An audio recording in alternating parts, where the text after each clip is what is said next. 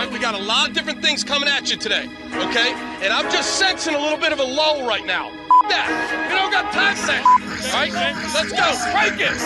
Crank it, Glenn Cross. Woo! Ladies and gentlemen, can I please have your attention? I've just been handed an urgent and horrifying news story. And I need all of you to stop what you're doing and listen. You're listening to Rock Chalk Sports Talk with Derek Johnson and Nick Springer on FM 1017 and 1320 KLWN. Depend on it.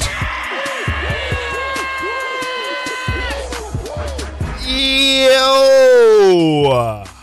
What's going on? Rock Chalk Sports Talk here on 1320 and FM 1017 KLWN. I'm Nick Springer. Derek Johnson is on vacation once again today. So a little bit more Nick Chalk Sports Talk this afternoon here on KLWN. Coming up today, we got a couple more interviews uh, that Derek and I were able to get out at Media Day from earlier this week, talking with uh, some local media and national media as well to get some different perspectives on the Big 12 and uh, Kansas as well from uh, Media Day. We're also going to get to the Bill Self audio from Media Day today. Had a chance to kind of break it down and talk about it a little bit yesterday, but I actually want to play that audio today as well. Uh, so we'll get into that. The Chiefs are taking on the Chargers. We'll talk that a little bit coming up in the four o'clock hour. Lee Sterling of Paramount Sports will join the show at 4:30 to give his take on uh, some of the games coming up this weekend. Betting wise, we have our game picks as well, and I want to get into a little bit of a recruiting update for KU. It's it's a bye week for Kansas, but they've still been busy on the recruiting trail, and they got a commitment to actually last night that we'll talk about later on in the show as well. So, packed show today, and as a reminder, coming up tonight high school football will be on the airwaves here on KLWN. We'll have uh, Lawrence High right here on KLWN taking on Shawnee Mission West at 7 o'clock. If you're looking for Free State, they'll be on 92.9 The Bull. We'll also have our video stream for Free State, so you can watch the Free State game and listen to the uh, radio broadcast as well simultaneously at KLWN.com. Both games kick off at 7 o'clock. Uh, Lawrence High on KLWN, Lawrence Free State on The Bull. You can also watch at uh, KLWN.com. So as I said, uh, KU football on bye. Fridays during the season is when Derek and I typically preview KU's opponent, talk about uh, the matchup and whatnot. But Jayhawks on a bye this week, and uh, it seems like to me it, it, comes at a pretty good time for Kansas, uh, given kind of where they are at. You know, you, you lose to Texas, you come back, you smash UCF, you go on the road against Oklahoma State in a game where maybe you thought you were the better team, and ultimately lose. Uh, based there was some uh, some questionable officiating, but that probably wasn't the main reason why you lost the game. And now you have a bye week here, and I remember last year Lance Leipold said that he actually prefers the bye week to be a little bit later. You know, a lot of teams have that bye week earlier on after a couple games, two or three games. Lance Leipold, I'm pretty sure, said last year that he he prefers it to be kind of in the more in the middle of the season, which obviously seven games in, you you can't really get much more in the middle than than uh, what what they have here. So uh, KU with the bye, and they'll be getting ready for Oklahoma. So basically, the, the discussion that I wanted to have was how can the bye help KU, or what can the bye do for KU at this stage of the season now with five games in front of them? And I, I think it can do a lot. I think most notably, the probably the, the biggest thing for the bye week for Kansas is their quarterback situation, right? Uh, Jason Bean has obviously started the past couple games for KU with Jalon Daniels being out, and you know, I it, it was never specifically said, and nobody ever came out and said it, but it did it did kind of feel like after the Texas game that maybe there was a sense of, well, okay, let's let's just see if Jalon Daniels can get back for Oklahoma, right? He'll have the bye week to, to get healthy and he can get back for Oklahoma. Well, well, now here we are, obviously. Now here we are with the bye week and with Jalon Daniels hopefully getting to a situation where he can be ready to play against Oklahoma. And I actually I asked Henry Greenside of the Lawrence Journal World this yesterday about does KU need Jalon Daniels back to to try to win against Oklahoma? Like, do they need is Jalon Daniels really the, the factor that that gives KU the real chance to win against Oklahoma? And he, and he, and he said no. He, he, felt like KU could win with it with Jason Bean, and I, I I see some truth to that as well. I think Jason Bean, listen, he played a good game against Oklahoma last year, and uh, you know it, it, wasn't his fault that that K, that KU's defense was really struggling and gave up 52 points, and KU ultimately lost that game. But and then you go back to the season before that the Caleb, the infamous Caleb Williams game, that KU had a chance to win that game too, obviously. So I think with Jason Bean, Kansas can certainly win against Oklahoma. But uh, again, I think the game against Oklahoma State kind of perfectly encapsulated Jason Bean, right? He he was outstanding, 400 yards, five touchdowns, played really really a phenomenal game, but started to fade late and was really unable to maybe make some of those clutch plays that you need to win on the road in the Big 12 or that you need to win period in the Big 12 really. And those are the types of plays that we've seen Jalon Daniels make in the past. And so again, at his ceiling, Jason Bean can be as good as J- as as Jalon Daniels in, in, terms of orchestrating the offense and making big plays and scoring a lot of points. But that again, that that extra play, that extra difference making play that in the fourth quarter or third quarter, late in a game, that seems to be where Jalon where Jason Bean just isn't quite there compared compared to Jalon Daniels. And and you know, I've I've been one of the biggest Jason Bean defenders. Uh, I feel like out there. You know, I think Jason Bean is has been put he's been put in a tough spot, and even the fact that he even came back, right? I mean, I think it was probably a less than one in four chance he was even going to return after the way last season ended at the Liberty Bowl, and you know he comes back and embraces his role as backup quarterback, and and Kansas fans should be thanking the lucky stars that he did return because otherwise you'd be looking at you know, I guess maybe in that universe, maybe you still have Ethan Vasko, but otherwise you look be looking at rolling out a, a walk-on freshman quarterback with with Cole Ballard. So Jason Bean only brings positives to Kansas, I think, from that standpoint. Uh, but but yeah, obviously, in terms of like the maximum ceiling of this KU team, Jalon Daniels is probably the one you want out there versus Jason Bean. And you'll probably need to play to that level against against Oklahoma. Uh, so Oklahoma has UCF this weekend, so we'll see what happens with, with that game. I mean, I think I think Oklahoma is probably about uh, 17, 18 point favorites. I believe it's at Oklahoma, so we'll see what happens with, with, with that game and, and if maybe Oklahoma struggles or however that game plays out. But for Kansas, yeah, I think the biggest the biggest storyline is going to be the health of Jalon Daniels, uh, and is he going to be able to, to come back? And I, I've kind of reached a point where, first of all, it's way too early right now today to definitively say one way or the other that Jalon Daniels will be back. Uh, and I think it might be that case up until middle of the week, later next week, before we really get a confirmation that Jalon Daniels is going to play, uh, or if he, if he is going to play. And I, I that does kind of suck because we saw with Jason Bean where when Jason Bean has a full week of preparation, Andy Kotelnicki has a full week of preparing with Jason Bean. Jason Bean is can clearly execute the KU offense at a very high level at times. But when you get into this sort of wishy washiness of, well, you know, Jalon Daniels is going to play, and then he, all of a sudden, you know, late in the week, or for instance, in the Texas game, he it, something happens, you know, right before the game starts, and then you go to Jason Bean. That really throws everything off. So, and Andy Kotelnicki has never specifically said this, but I I believe it to be true, which is that the part of Andy Kotelnicki's offense in which he says that he wants to be the most stressful offense in the country to, to, to play against, a lot of that comes from the preparation that starts on Monday and goes through the rest of the week. And if you are unable to prepare on Monday with the guy you know you're going to play at quarterback on Saturday, that inhibits that, and therefore I think would, would significantly reduce your ability to to to be a very stressful offense because you've had I, I think it's a process. I think it's and I think it's a whole week long process that that that KU needs basically that Andy Kotelnicki needs to to get in the lab to to drop game plans and, and and to become that offense that truly is one of the more difficult offenses in the country to to go up against. Uh, so and again, but again, if if there's questions about Jalon Daniels and you're kind of going back and forth throughout the week, I think that that lowers that ceiling of how effective of a game plan you can draw up. So we'll see what happens with that. But certainly, I think again, like I said, I think from the outside perspective, this has kind of been the general consensus, which is okay if Jalon's going to be out for these next couple games, fine. Get him back after the bye, right? Get him get him back for the Oklahoma game.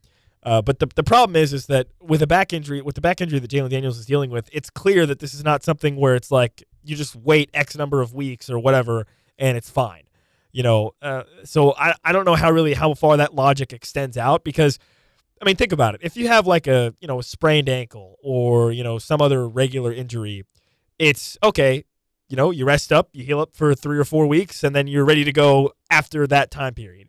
With this back injury with Jalon Daniels that's clear that, that that's not the case right? Uh, it doesn't the, the, the, timetable doesn't seem to matter. It, it, it literally seems like it's more of a a day to day type thing, which I think is what probably is making it so frustrating internally for Kansas and also externally because Kansas just is not Lance Leipold has not been a guy that has normally spoken a lot about injuries and kind of let let the public know what's going on for you know a litany of reasons, whatever that might be. But so that's what kind of makes it frustrating. That's what kind of makes it difficult to say for sure that Jalon Daniels is going to play against Oklahoma. So it's hard to say, right? But even just beyond that, health in general, I think is is something that Kansas is is kind of battling right now. Uh, you you look at some of the guys that have been banged up, and you, you look specifically at the D line, right?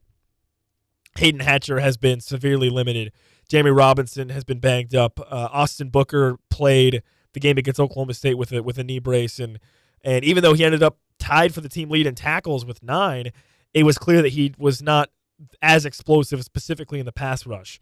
So uh, just beyond that health, and, and again, you, you, know, you never know which guys are playing through which types of injuries and, and this, that, and the other. So, you know, a bye week at this stage of the season really gives you a chance to, and I think this is where kind of maybe the, the logic behind what's, you know, what's what Lance Leipold says about having the bye week at this stage of the season plays in is that you have guys that are maybe banged up right now, but you can have a chance to get rested up in the middle of the season and then really just go all the all out, you know, for your final five games in this case, if, if you're KU, right?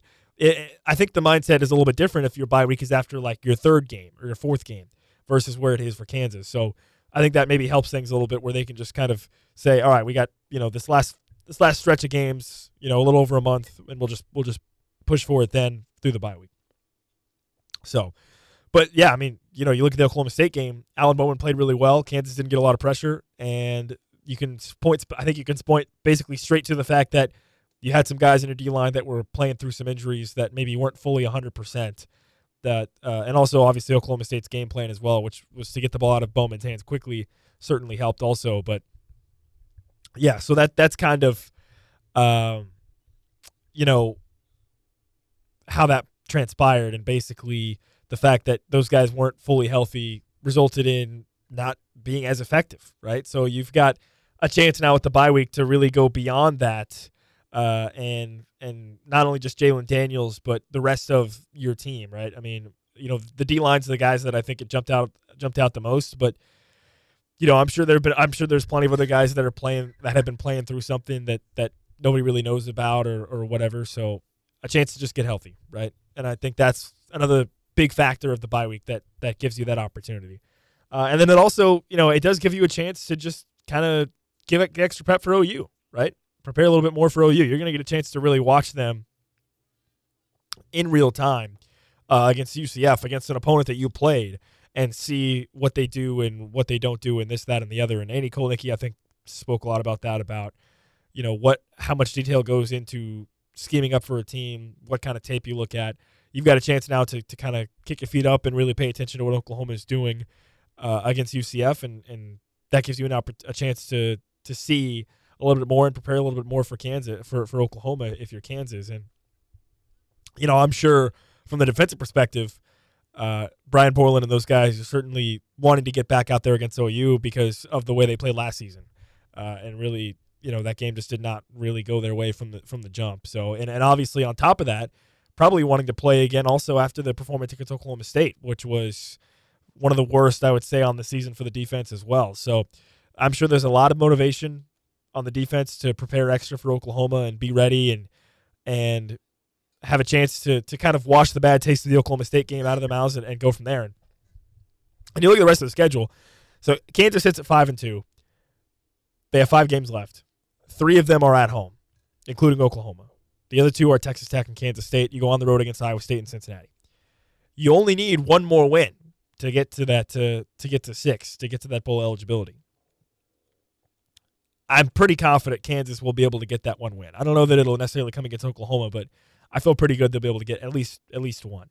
Even if Jalon Daniels is is in and out of the lineup, I think you can still win some of those games with Jason Bean. So I have a lot of confidence in that. And if you're Kansas, you know, internally in the in the players a lot, they've certainly spoken a lot about Big 12 title aspirations and, and competing for the Big 12 title and playing the Big 12 title this Oklahoma game is kind of really the last chance to keep that dream alive, if you don't beat Oklahoma, I don't think there's really any path that you can get to the Big 12 title game unless you literally run the table after that and go 9 and 3. And even then, 9 and 3 but three conference losses against Texas and two of them against Texas and Oklahoma who are probably going to be above you or tied with you. That's probably not going to get you in. So uh, if if internally if if the team is if the players are really serious about that, it's, it's kind of do or die in this game against Oklahoma. Uh, I think if you if you lose this game against Oklahoma, you can kind of put the Big 12 title aspirations maybe to bed a little bit if you're Kansas. But and it was always going to be tough. It was always going to be an uphill battle. So that's certainly not something to be to hold your head low about. But but yeah, so that's that's kind of what's on the line against Oklahoma, and, and certainly you hope the bye week can get Kansas a chance to recuperate, get some extra prep, and and be ready for that for that game against Oklahoma because you you know you look at the schedule and you start to think, okay, well if you don't beat Oklahoma and you drop to five and three, and then you know you're at Iowa State and maybe you're five and four, Texas Tech at home, okay, maybe, and then I you know you I think you definitely you definitely do not want to be five and five with with Kansas State rolling into town. I think that's that's pretty clear. Uh, but but yeah, I mean, I think I mentioned this before, but I think going to Ames is probably a more difficult environment than going to Stillwater. And Kansas obviously was didn't come over with a victory in Stillwater. So I'm not saying that I, I don't think Iowa State is a better is necessarily a significantly better team than Oklahoma State, but I think from an environment standpoint, they're probably Ames is probably a little bit better. And then you have Texas Tech, and, and again, then maybe what you know, what if you're five and five going on the road against Cincinnati? That's obviously worst case scenario, but or five and six going on the road against Cincinnati. That's obviously worst case scenario, but I, I, I think there's still opportunities for wins here. I think you've you've got some games in which if you're Kansas, it's you're going to be evenly matched. I mean, I think you're better than Iowa State, evenly matched, and maybe better than Texas Tech. Texas Tech's been on a, a bad slide. Kansas State game is going to be as even as it's been uh, in terms of talent in a long time, and then Cincinnati. So, so you want to come out of this bye week feeling refreshed. You got homecoming against Oklahoma on Fox, a big noon game. Uh, by the way, I don't. I, I actually I, I asked this, a friend about this, or yeah, and I was talking to Derek about this as well. So the KU Oklahoma game was announced to be on Fox at 11 a.m. Does that mean that they are going to get? I did a little research on this. Does that mean that they are going to get the Big Noon, the Fox uh, Big Noon pregame show or whatever? The answer is no. They've actually they they've done it where they've been at different spots before, but I would think that that certainly means that you're going to be seriously considered, right? If you if you are the Fox game, why wouldn't Fox want to have their Big Noon kickoff leading into the Big Noon or 11 a.m. Fox game? I don't I don't know.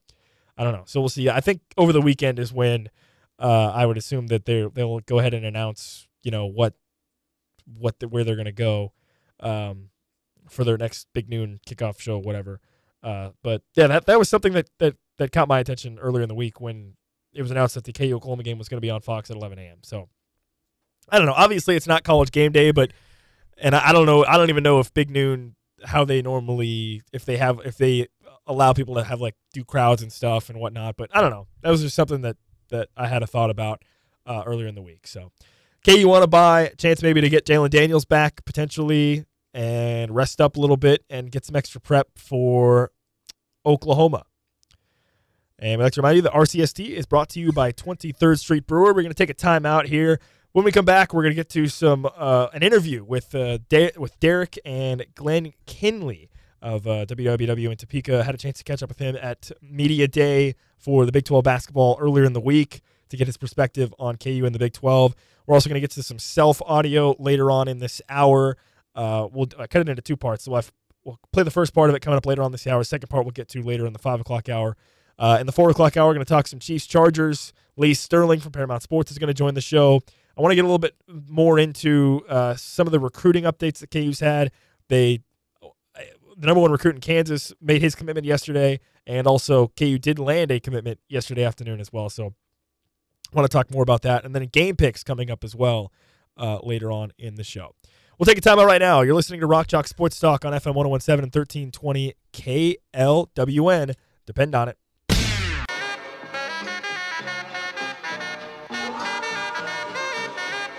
Four o'clock hour here on Rock Chalk Sports Talk. I'm Nick Springer.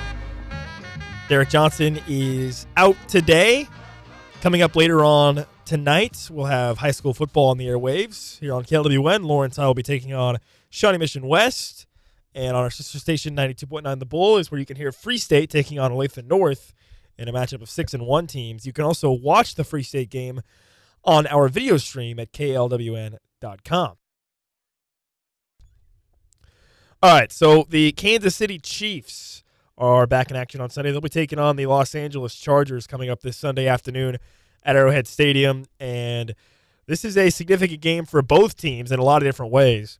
For the Chiefs, it's because they have a couple players that could be coming back to them either via trade or via suspension. Charles Omenihu, his six game suspension is up. He'll be back and eligible to play for the Chiefs against the Chargers on Sunday. So it'll just be a question of how much does Omenihu play, and he, he's a guy that I think in the pre, in the preseason, a lot of people thought that he was maybe the biggest addition for the Chiefs in terms of free agency. I argued at the time, and I will continue to argue now that I think maybe Drue Tranquill might end up being uh, a more significant uh, addition because of everything he brings. But Omenihu certainly is a guy that is an impactful pass rusher and somebody that could bring some extra juice to the D line for the Chiefs. You know, when you pair him with Chris Jones, George Karlaftis, uh, and so on and so forth. So I'd be curious to see uh, how much Omenihu plays, what his role is, and how the Chiefs try to utilize him coming off that suspension. And then, of course, the other big player to uh, keep an eye on will be Mecole Hardman, who the Chiefs acquired via trade from the Jets uh, earlier this week after they allowed him to walk out the door. Jets signed him in the offseason. He had one catch for just six yards for the Jets uh, so far this season. He is now back with the Chiefs. And so no more Montrell Washington the punt returner for the Chiefs. He's gone, so you pre- you presume that Mecole Hardman will step in and be the punt returner for, for Kansas City. And then the question just becomes at that point, how much more will he play in this game against the Chargers? Uh, because what I think what kind of makes that question even more interesting is the fact that you're looking at Justin Watson, who's probably going to be limited at best for the Chiefs. And I mentioned this on yesterday's show, but kind of maybe an indictment of the Chiefs wide receiver room that uh, you know you're concerned about the fact that Justin Watson uh, might not be playing and how that might impact the Chiefs wide receiver situation. So that's that's a little bit concerning. Uh, but it also gives an, an, even bigger opportunity for someone like Sky Moore or Rashee Rice to go out and, and step up even more and make some plays and build that continuity with Patrick Mahomes and build that confidence. And of course, you still have Travis Kelce and Marquez Valdes-Scantling has been a guy that – has been out there a lot, but hasn't really been targeted that much. So maybe his targets increased a little bit with uh with no Justin Watson or limited Justin Watson, but yeah, I mean that that those, those two players, Mecole Hardman and Charles Omenihu, are the two players uh, to keep an eye on maybe. And I, I don't think it's officially the Chiefs haven't officially announced signing Frank Clark. It's all signs would indicate that Frank Clark's going to join them at some point. Uh, so that that's also something to keep an eye on as well. But but yeah, Mecole Hardman is he going to play that much? I don't know. It's hard to say. It's hard to say. I mean, he. I don't even think he was. He had been active for the Jets. Really, like uh, I think he was been a healthy scratch for the Jets in some of their games. So I don't know what his what his playing status is.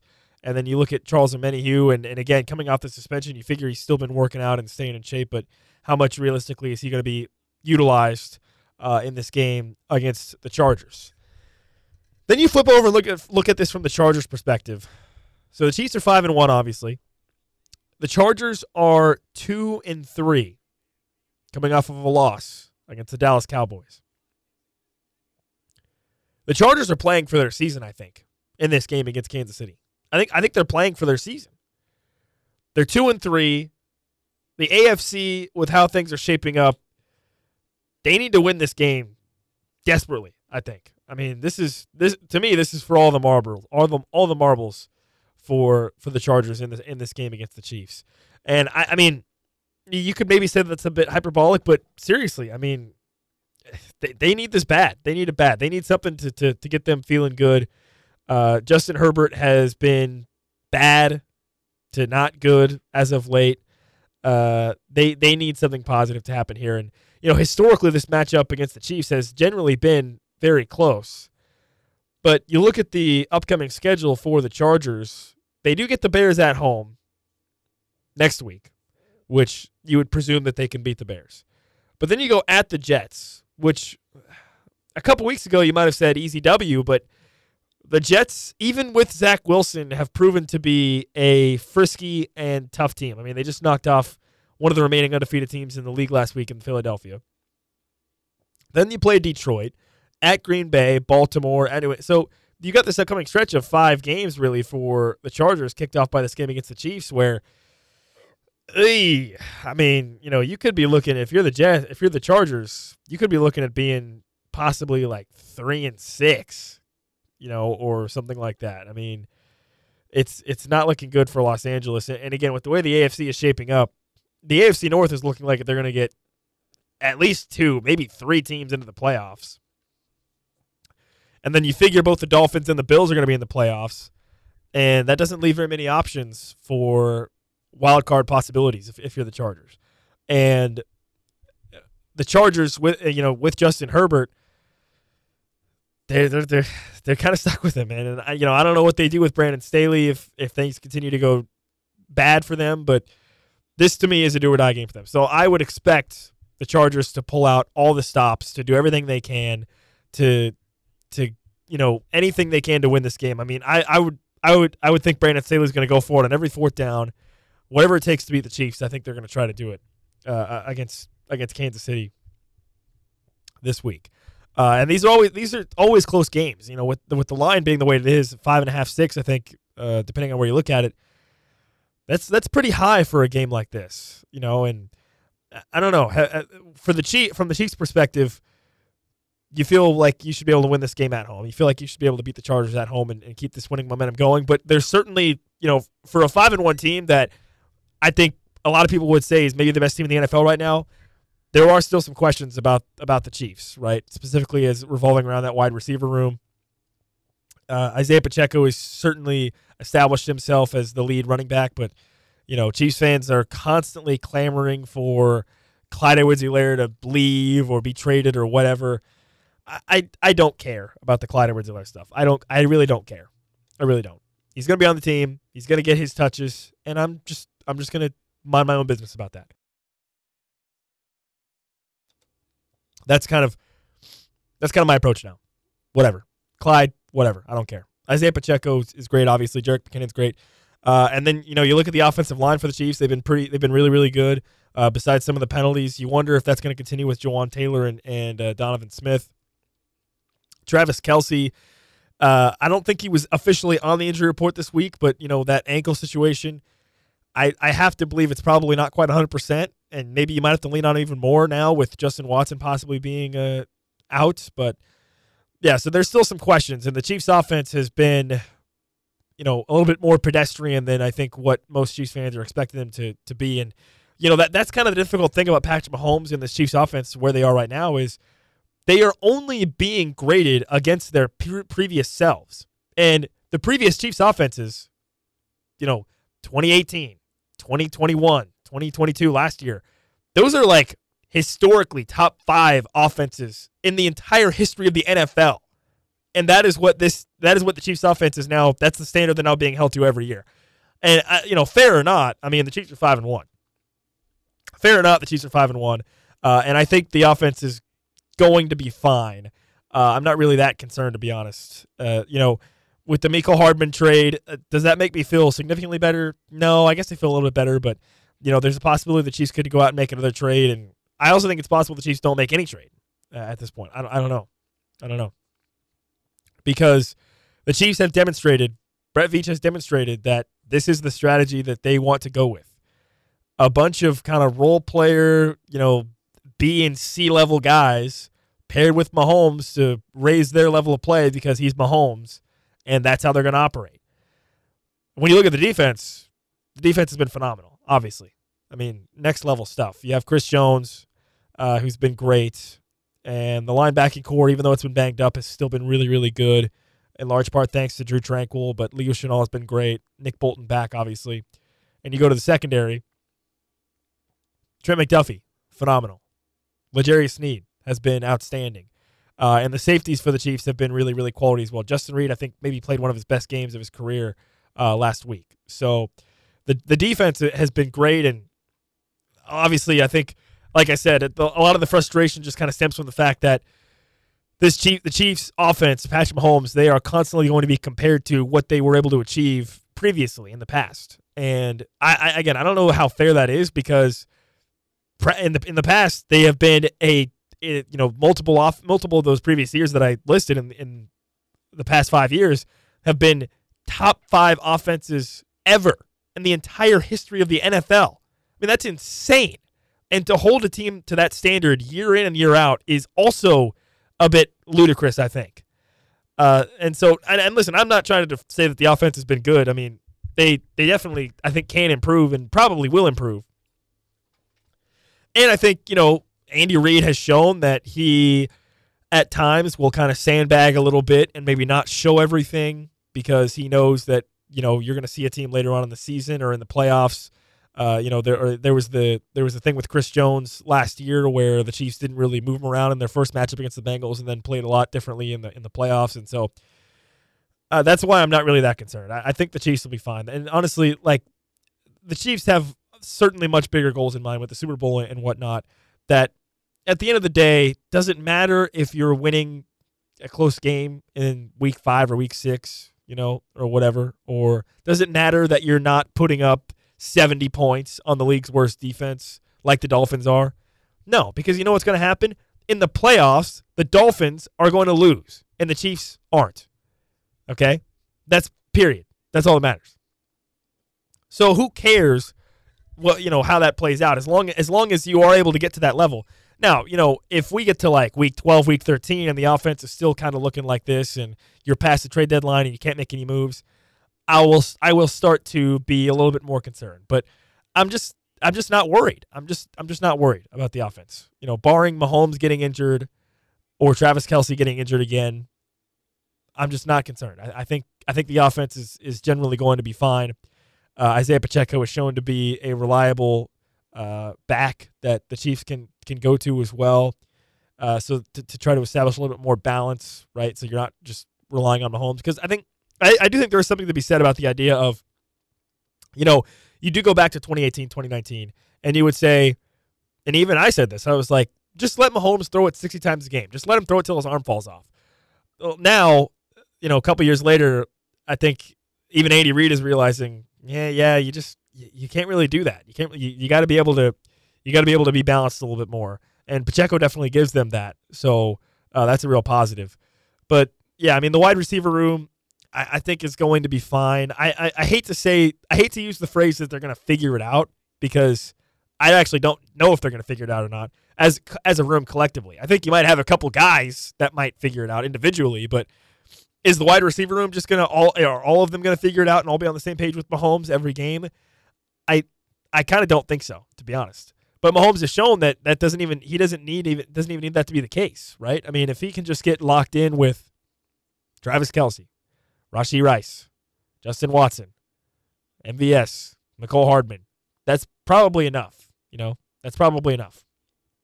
So I'm definitely curious to see how the Chiefs use Mecole Hardman compared to how they used him previously, if they let him do more or what his role is going to be. But yeah, I understand that the, temp- the temperature of Chiefs Kingdom is a little bit warmer than probably it needs to be because at the end of the day, the Chiefs are 5 and 1. You're at home against the Chargers should feel pretty good about this game against LA, uh, who have been not particularly great, especially Justin Herbert specifically has been not particularly great lately. Which, by the way, that's kind of bad for my fantasy team. I have him on my fantasy team, but the thing is, is he's been not very great, but he still puts up good numbers for my fantasy team. So honestly, I don't I don't really care either way. So, and yes, I understand he's an AFC West rival. My policy with fantasy football is that I generally do not have Broncos or Raiders on my team. The thing is, the Chargers, they're, they just there. They just exist. They just, they just, they're out in the ether. And I, I don't know. I don't feel, I have never in my entire life ever felt nearly as strongly about the Chargers as I have felt about the Raiders or the Broncos ever in my entire life. And I don't think I ever will. T- could I, could I tell you why? I don't know, really. It's just not there. That same passion is just, is, it's from me as a fan of the Chiefs, the passion the the you know the the strong negative feelings it's just not there for the Chargers. It never has been and it probably never will be. Even though it is there for the Raiders and the Broncos for sure, very strongly. It's just not there. I mean, the Chargers are the Chargers. I don't know. It's it's hard to explain. It really is hard to explain. That's why I'm having a hard time explaining right now. It's just they are who they are. The Chargers are who they are, and uh, I don't know. I don't know. It is kind of fun watching the Chargers just kind of constantly Charger, obviously, and then you know now they get Justin Herbert, and it feels like maybe they might have a chance to to step up, but mm, I don't know because you look at Justin Herbert. I mean, between Mahomes, Josh Allen, Joe Burrow, even like a Trevor Lawrence, Lamar Jackson, if you want to put him in there. I mean, where does Justin Herbert rank among those among those guys? You probably could have made an argument previously that he was near, you know, near the top or in the top, you know, three or four. Now, yeah, not so much. He's got to figure it out. He's got to figure it out. And he's not getting, I don't think, a, a ton of help from uh, from the rest of the team. So I, I don't know. I don't know. I, I I feel I feel good about the Chiefs. I'll say that. I feel confident about the Chiefs. Um, I think they have a pretty good chance in this game against the Chargers. No, I'm not really worried about the wide receiver room. And even if the Chiefs lose this game, I probably won't be coming in on Monday being that worried either, to be quite honest. Uh, it's just, you know, I, I, don't know. I guess since it's at home, maybe I might be more worried, but I don't know. I, I don't. The Chiefs have they have bigger goals in mind, and as long as one loss doesn't turn into two or three or more, you can afford to take a loss here or there. I think if you're the Chiefs and really have it not be that big of a deal. I mean, I understand the race for the big for the uh, number one seed in the playoffs, but I don't know. We'll see what happens in this game. Don't forget high school football coming up tonight here on KLWN with Lawrence High taking on Shawnee Mission West. And on our sister station, 92.9 The Bull, we'll have uh, Lawrence Free State. And you can also watch Lawrence Free State take on Olathe North on our video stream at klwn.com. All right, Lee Sterling of Paramount Sports is going to join the show next to give us some picks.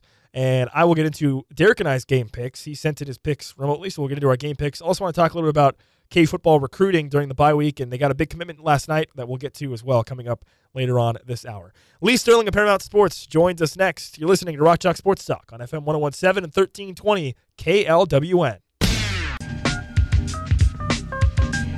Just half past four here on Rock Chalk Sports Talk. I'm Nick Springer. Derek Johnson is out today. But as always, on Fridays around this time, we are joined by Lee Sterling of Paramount Sports talk about some of the game picks coming up for this weekend. They still have their Locktober event happening right now. We're at Paramount Sports. And uh, Lee, how are you doing? I'm good. I'm actually leaving tomorrow morning for Chicago. Uh, my daughter, America Star, is going to be singing the national anthem for the Chicago Bears game on Sunday against the Raiders. So, oh wow, yeah, yeah, yeah, that's exciting. Yeah, exciting about that. She sang, she did sing the national anthem for the Orange Bowl football game last year, but uh, she's done a lot of ton of NBA and Major League Baseball. Never done an NBA, uh, an actual NFL game. So excited to sing uh, one probably the probably the most famous NFL stadium that's still around. Yeah, yeah. And hey, that's a good excuse for you to go around and see a bunch of games. Of course, of course. All right. Who do you think started her in this odyssey? since I didn't have any sons, so yeah, yeah, genius. All right. Well, speaking of games, we'll get into some games. Uh, start off here in college football. Ohio State against Penn State. One of Penn State's biggest games of the season. They're going to play Michigan later in the year, but kind of a, an interesting game here. Ohio State's got four and hook. What do you think about uh, this game against between uh, Ohio State and Penn State? So normally I'm taking Ohio State, and they've just dominated the series. They've won six in a row. They have won nine of ten. But some things have changed. I'm watching film and I make notes all the time. I think it's important whenever you do anything. You want to, you know, when you're in school, remember you, you have definitions, you write it down. But in almost every single game, I'm making notes, and, and this offensive line for Ohio State is not holding their blocks and making blocks at the second level. You usually see their line hitting linebackers, you know, on pulling down the field, safeties, cornerbacks. I'm not seeing that level of blocking this year. And Penn State's defense, number one or two in almost every major statistical category. These two teams have played one tough opponent. Ohio State played Notre Dame on the road. Kyle McCord had that great drive at the end, but other than that, I mean, only threw for 56% completion in that game, just 6.5 yards per attempt. Penn State just absolutely annihilated Iowa 31 to nothing. I think unless Kyle McCord is really on here, I think the the advantage here up front is with Penn State. Penn State finally gets their revenge. Wrong team favored. Penn State 31-24. All right, we'll head to the ACC for this next matchup. Florida State against Duke. Kind of a frisky Duke team, but Florida State getting 13 and a half. What do you like about this game? So when you lay points, you got to have an offense, and you got to be able to play against a defense that's going to allow you to score. Duke's defense, number four in the country. You would think, you know, normally a team that's ranked in the top five, they're top 25 in offense and defense. Not the case for with FSU. They're ranked 24th in offense. That's fine, but shockingly, number 56 in defense. Duke's ranked fourth in scoring defense, so they give up just 10.4 points per game. Now, we're not sure of the Riley Leonard status, but I have a feeling he is going to play and give it a shot here. I think also Duke's going to slow down the game, and they are going to be able to make it like seven, eight, nine possessions each team. Fourteen points. That's got to score more than two touchdowns than your opponent. It means you got to probably score six times and keep your opponent to scoring just twice. That's going to be tough. I like Florida State to win 27-20, but not cover. All right, we'll head to the Big 12 for a couple of matchups. Start here with Kansas State at home against TCU, and the Wildcats are getting six and a half. Yeah, um, Kansas State here. They uh, their head coach totally shocked, and and you know they're not going to be. Most coaches aren't aren't honest, but he goes, "This is Will. Uh, this is Will's team," and I and you know I I kind of believed him. I, I did think that there was eventually going to be, you know, he's going to try some things out and and and give the young kid um, a shot, Avery Johnson, but. Will Howard pulled him at the halftime, and and you know I just don't think that uh, what happened in that game. I don't think that this Texas Tech team was ready for it. Now, I think Texas Tech's a good team, but they were shocked. We're not prepared for it, and you know give Klieman credit, good head coach, but. Now I do think that they're going to be up against it. Why do I say that with TCU? I think TCU is going to prepare for this game. I think they have the offense. Uh, they have the weapons that can do it. I think it's going to be back and forth, but I don't want to lay six and a half points when the secret's out here. I think TCU pulls off the small upset here, 31-28. Yeah, it's always kind of tough, right, when you're playing two quarterbacks because you wonder how much that might negatively impact your own offense, right? Right. All right, how about this one in the Big 12 also? Texas is taking on Houston. The Longhorns are getting 23 points against the Cougars. Yeah. Uh, you know, they get to face uh, Texas, the quarterback that did a lot of damage against them last year when he was at Tech. But this Houston team is not a good team. I mean, their linebackers and coverage out of the backfield just not good at all. I think they have a lot of weaknesses. West Virginia probably should have won that game except for the Hail Mary. So give Houston credit. They battle. This is Texas got to be mad. I mean, what what happened in that o, OU game? They've got to be able to take a lead, and they've got to learn how to put their foot down on some of these opponents. Probably be seventy thirty Texas fans over Houston here. Sometimes you got to lay it if you want to play it, Nick. Romper Room Special, Texas 52, Houston 21. Oh, there we go. There we Yep, go. yep. All right, now we go to the NFL for a big matchup here locally around the Kansas City area. The Chiefs taking on the Los Angeles Chargers at Arrowhead Stadium. Kansas City getting five and a hook. I don't know. This has been a close game in the past. What do you think about this one? Yeah, it has been. I mean, both games last year, three point games. But I'm watching this this Chargers team. We, we never been in love with their coaching staff, but their offensive line. I think this might be the worst offensive line in ten years, and they haven't even had injuries. I mean, they're. It's one thing when you're running around offensive tackles, but they're just bull rushing these guys and knocking them back. Stupid penalties, two penalties. I mean, for uh, illegal man downfield on pass plays. Um, just not smart here. Uh, they're playing on the short week, so when you play Monday night and you got to travel, it's like two days less than your opponent. That's a huge disadvantage. Defense can't get stops when they need to. That's that keeps going on over and over again. And Justin Herbert, he's got to step up. I mean, this is he's been in the league. This is his fourth year. It's time. Um, they, they, you know, they throw to Allen a lot underneath. I mean, he catches more balls than anyone, but just can't make the big play. You got to get quick plays that you know you can score, and then when they get stuck in third and one or fourth and one, can't get anything going here. So, can't get a first down. I, I like Kansas City. I think they win and cover twenty eight twenty. Uh, Chiefs fans will like that one. Lee, what's your uh, what's your free play of the week this week? Free play is going to be West Virginia, Oklahoma State. Uh, most people are going to look at this game and try to figure out if West Virginia can bounce back or can Oklahoma State keep it going, get three wins in a row. Should be a competitive game, but I think there's a clear right side to this game. Anyone wants to get it for free, call right now. First five callers get it on me. Eight hundred four hundred. 9741. First five callers, I'm going to give them West Virginia and Oklahoma State for free. 800 400 9741. How about this? Uh, I, I know there's a lot of people like to do different things, they have different interests. So instead of just having Locktober, which is two weeks of games, works out to like 10 bucks a day for $157 through Halloween night, October 31st. You want to just get the college football slate on Saturday? Seven games, $77, or NFL, five for 55 on Sunday. We've only had one losing Sunday all year. Just one place, ParamountSports.com. Yep, he is Lee Sterling of Paramount Sports. Lee, we'll talk to you again next week. Thanks so much. Good luck this weekend, and also okay. uh, enjoy Soldier Field. See you, Nick. Have a great weekend. Be safe. Thanks. That was Lee Sterling of Paramount Sports here on Rock Chalk Sports Talk. We're going to make our own game picks coming up later on in the show, but I did want to get to an update on K football recruiting during the bye week. They landed a big commitment uh, last night. We'll talk about that next year on RCST. You're listening to Rock Chalk Sports Talk on FM 1017 and 1320 KLWN. Depend on it.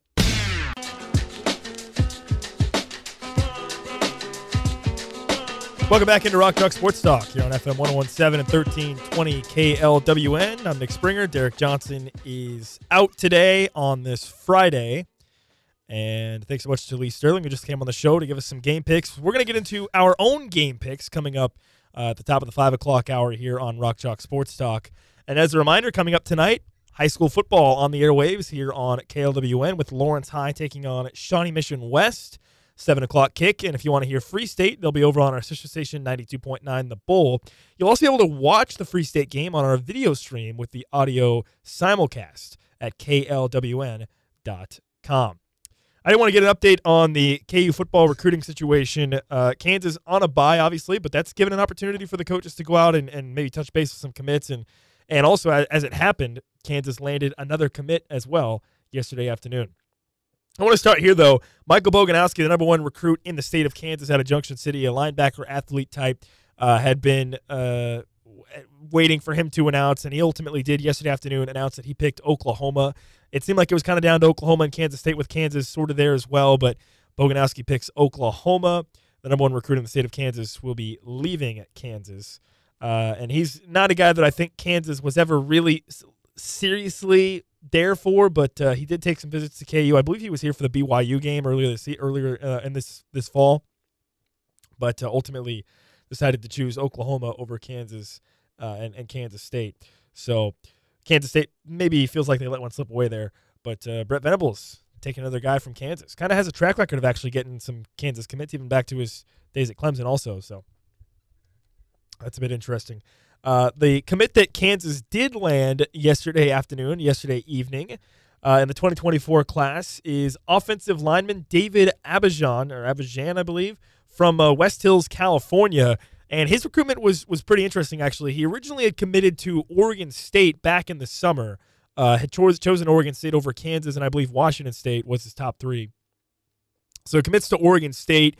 And then, kind of uh, later in the summer and early this fall, before the season started, you had the conference realignment situation where the Pac 12 literally imploded and basically no longer exists. And so I think that and probably some other reasons made, made him decide to reopen his commitment. And Kansas got back on him. Kansas, it sounds like Kansas never really let never really broke contact with him entirely, even after he committed to Oregon State. They, the coach just kind of still touched base with him. And then when he decided to decommit from, from Oregon State, Kansas was there uh, on him again and he announced last night that he was going to pick KU.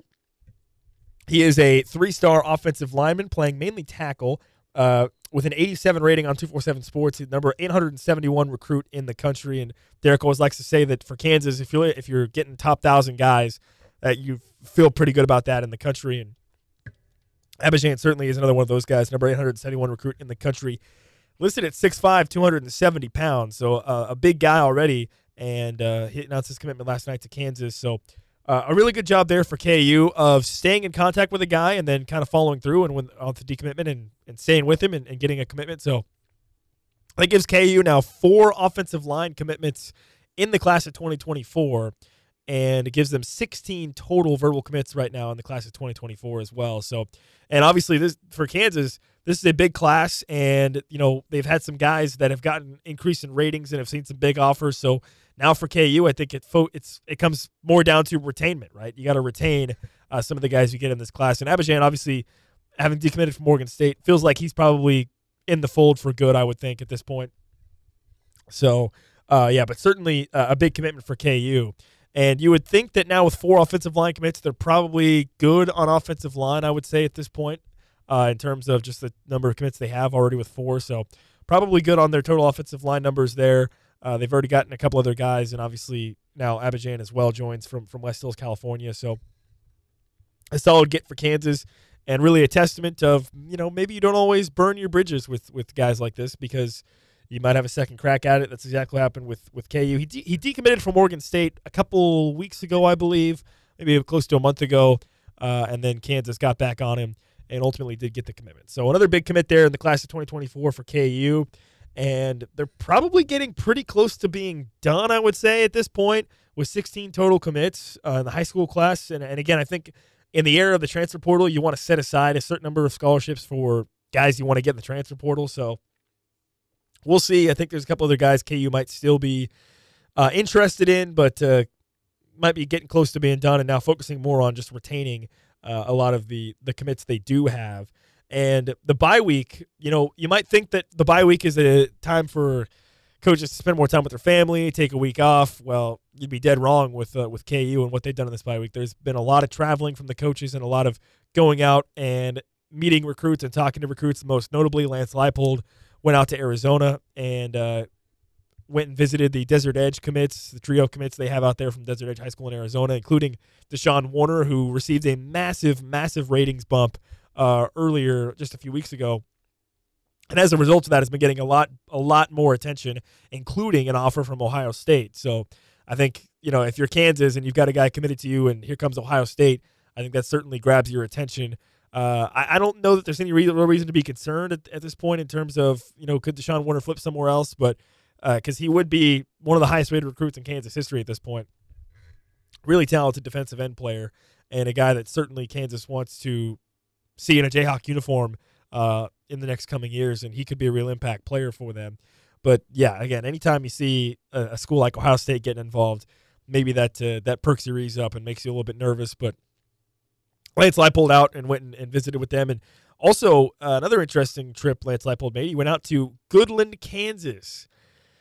Now you may be thinking to yourself, what is out in Goodland, Kansas? Goodland, Kansas is currently home to one of the top 2025 recruits in the state of Kansas, tight end Linkon Cure. He is a six foot six tight end out there in Goodland uh, that Kansas wanted to go take a look at for the class of 2025. So the Jayhawks already thinking ahead as well which you know, I think in recruiting, obviously you have to, you always have to be thinking about the future, even beyond this year's recruiting class. So KU went out and uh, checked out Linkon Cure as well. So, but yeah, the the big story here is Kansas lands another offensive line commitment from David Abijan from uh, West Hills, Cal- California, after he originally committed to Oregon State, decommitted from Oregon State uh, la- earlier this month, and chose Kansas after he was Kansas was second for him previously.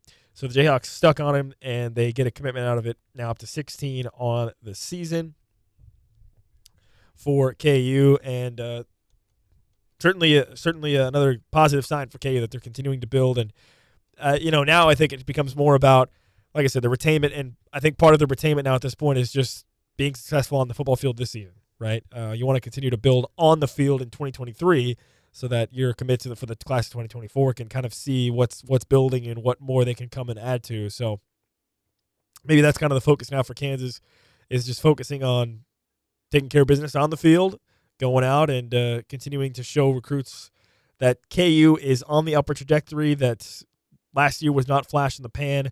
Last year was not a one-time bowl game type thing. That uh, this Kansas program is on the rise and here to continue to be on the rise, which uh, I, I think that's kind of been the big overarching theme I would say for Kansas with uh, with Lance Leipold is that you know last year was great and all, but they have bigger and better goals and they're trying to go out and prove it again this season uh, as well. So pretty big commitment there for KU. Uh, another three-star recruit, top 1,000 recruit in David Abijan, and now Kansas can go back to focusing on what's in front of them this season.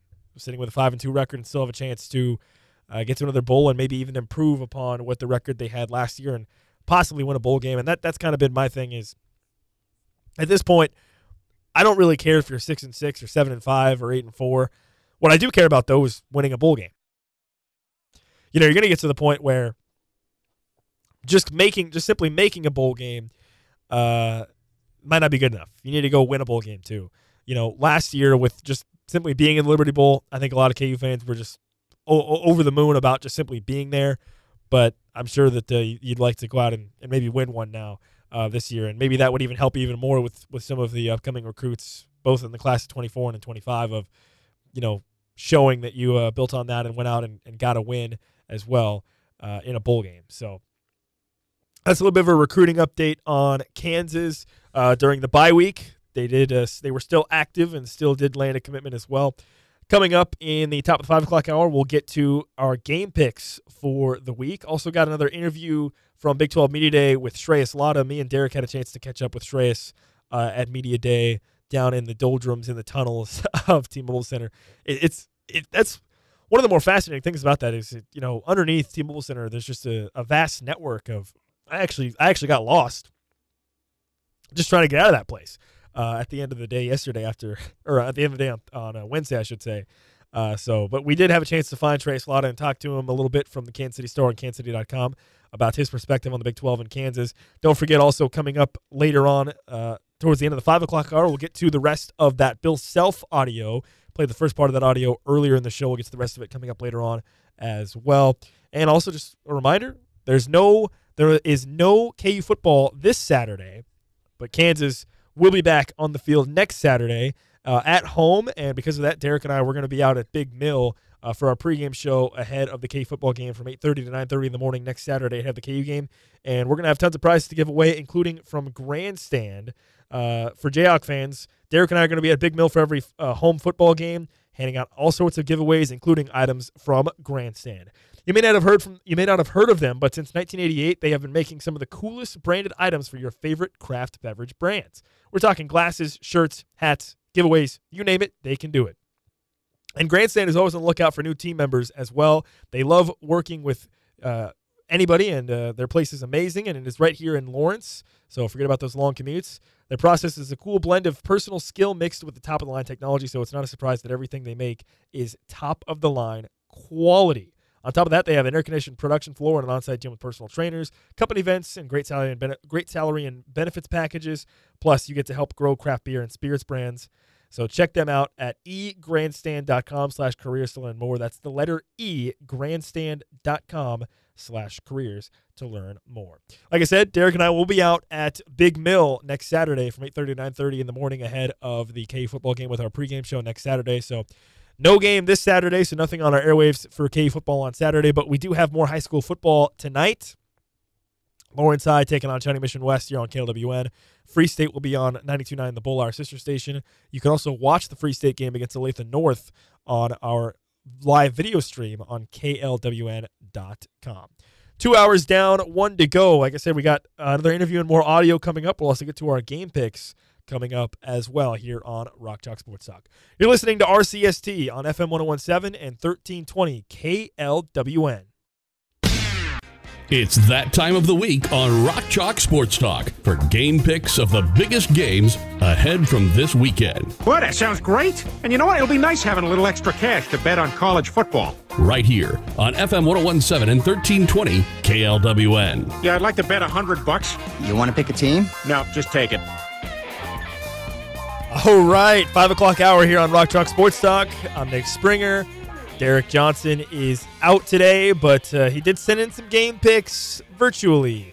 that we're going to get to right now here. It's time for our game picks here on Rock Chalk Sports Talk. Before we get to that, we want to give a reminder about high school football tonight on our airwaves. 7 o'clock, Shawnee Mission West and Lawrence High right here on KLWN. If you want Free State, taking on Olathe North, you can hear that on 92.9 The Bull and also our sister station, uh, or on our sister station, 92.9 The Bull, and also on our KLWN.com live stream. All right, let's get into our bets game picks of the week here on Rock Chalk Sports Talk. First up, let's go and see what the uh, what how we've done so far this season. I've actually been really good so far this season. 36 and 26 and 3 is my record so far this season. Derek, on the other hand, 25 and 38 and 2. Ooh, ooh, Derek. Yikes. Yikes, Derek. Yikes. Uh, all right. We'll start in the college football landscape, where actually last week Derek did better than me. Uh, in college football last week, I was 2 and 2 and 1. Derek was, oh, no, actually, Derek did Never mind, I lied. Fake news. Derek was actually worse than me. I was two and two and one. Derek was one and three and one. Uh, Derek, I'm, I was trying to hype you up, but uh, man, you're just not very good, are you? All right. The biggest matchup of the day probably features two top 10 teams, Penn State and Ohio State. Lee Sterling gave us his take from Paramount Sports uh, earlier on in the show. Derek has gone with Penn State. Ohio State's giving up four and a half points against Penn State. And I, you know, the thing about this game is like this is basically Penn State's Super Bowl. You look at Penn State's schedule; it's a cakewalk. Besides two games, Ohio State and Michigan. They did play. Penn State did play Iowa and beat them pretty badly. When you look at Ohio State, they have looked, especially early in the year, they looked a little shaky. I don't know how much people believe in Kyle McCord, but they've got great weapons obviously on the outside, and it's still a very talented team. The thing for me though is Ohio State has really dominated this series. I mean, they they have they win every time against Penn State. They always win. Uh, and so for that reason, I'm just to ride the wave. I'm to go with Ohio State here, minus four and a half. I think Penn State seems to always fall short in games like this, and I think they will again against the Buckeyes. All right, in the SEC, Tennessee, number 17, Tennessee, at number 11, Alabama. Crimson Tide are favored by nine and a half points in this game. Derek made his selection. He has gone with Alabama and I am going to go with Derek here. I'm going to go with Alabama. I don't. I mean, Joe Milton might be the most overrated quarterback in the country. Uh, you know, and I'm not saying that he's bad. It's just that he, I just think he's just not nearly as good as people say he is, and he, I think it's been demonstrated by his play as well. Meanwhile, for Alabama, it seems like Jalen Milroe kind of figured things out for Alabama at, at their quarterback position, and uh, you know, I'm, I'm telling you, man, this feels like Alabama. Nobody's talking about them they're to find a way to go back to the SEC title game, and they might even win. They might even win the damn thing. I don't know. Uh, I like Bama here. I think Bama might win big, big actually in this game against Tennessee. They're at home. I think uh, the Crimson Tide might roll big time over Tennessee uh, in this game. All right, moving on to the Big Ten, another Big Ten matchup.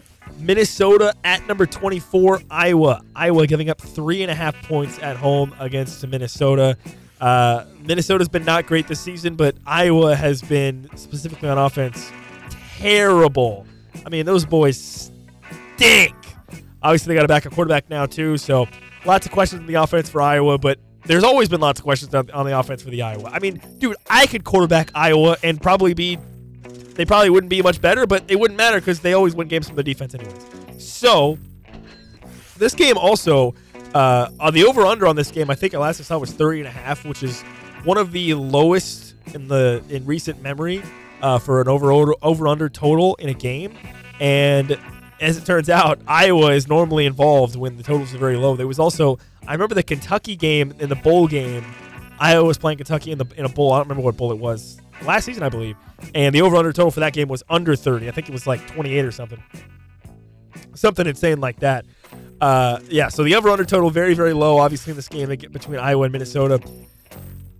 Derek has gone with Minnesota. I am going to go with the Hawkeyes. Give me Iowa at home. They're going to win.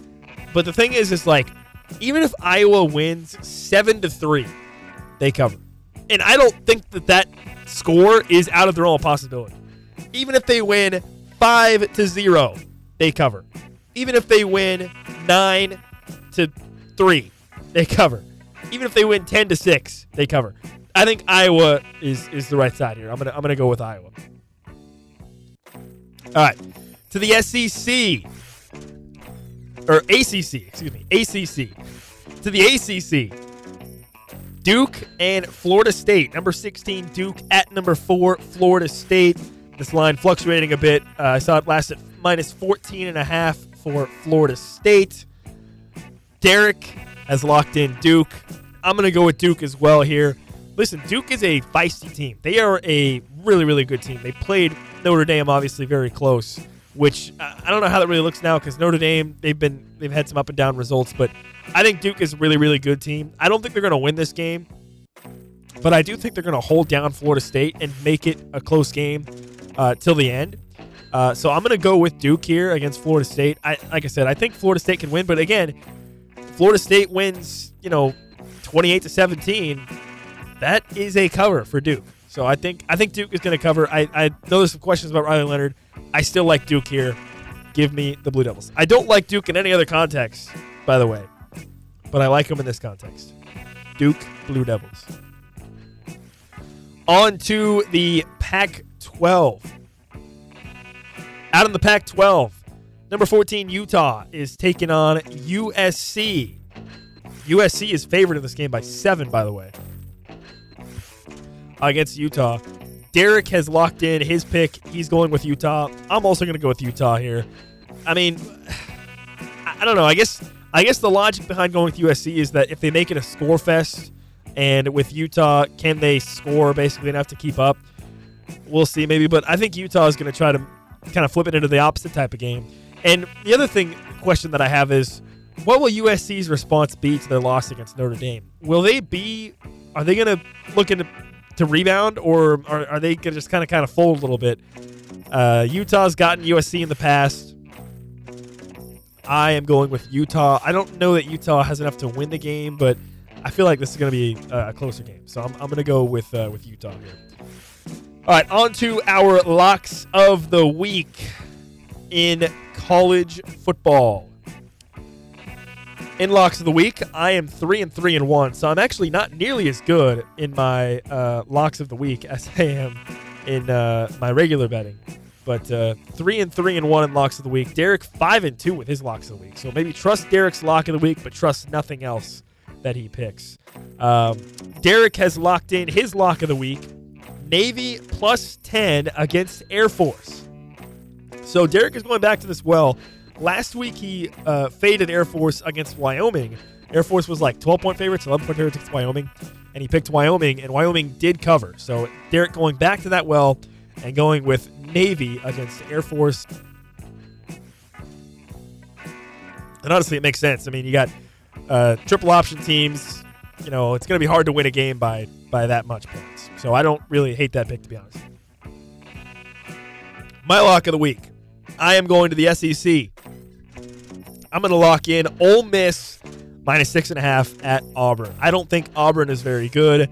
Ole Miss at this point, uh, you know, Lane Lane was so defeated when they lost to uh, when they lost to Bama, uh, and so now he's. I, I feel like he's bounced back though. They got the win over LSU. I think the Lane train is back.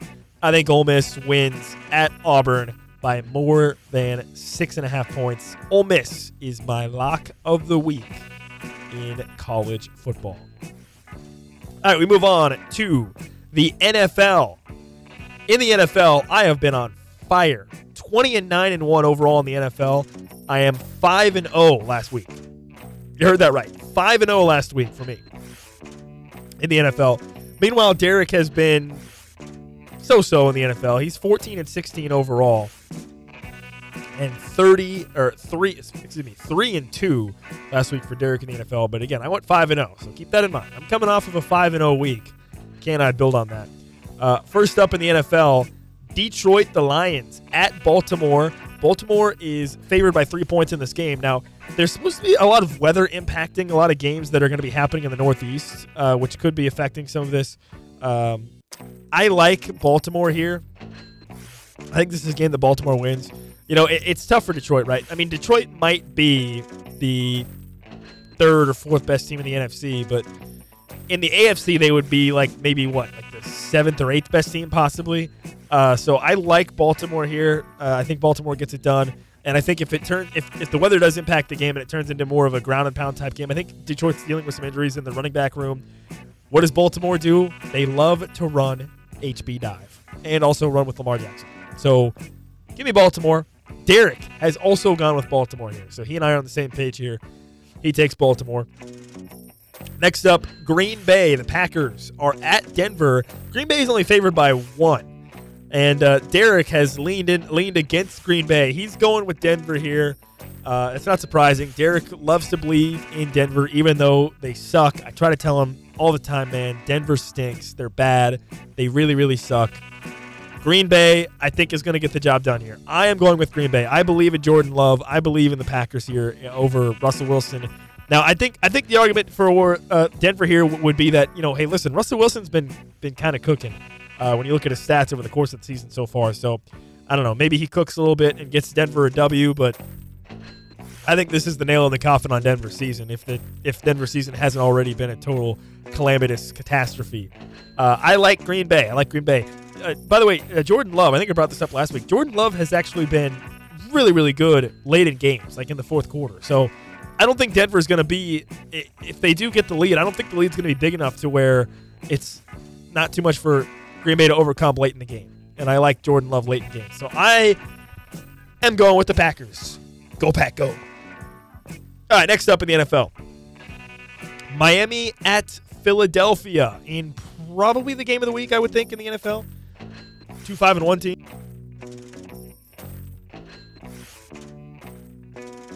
Had to get a sip of water there.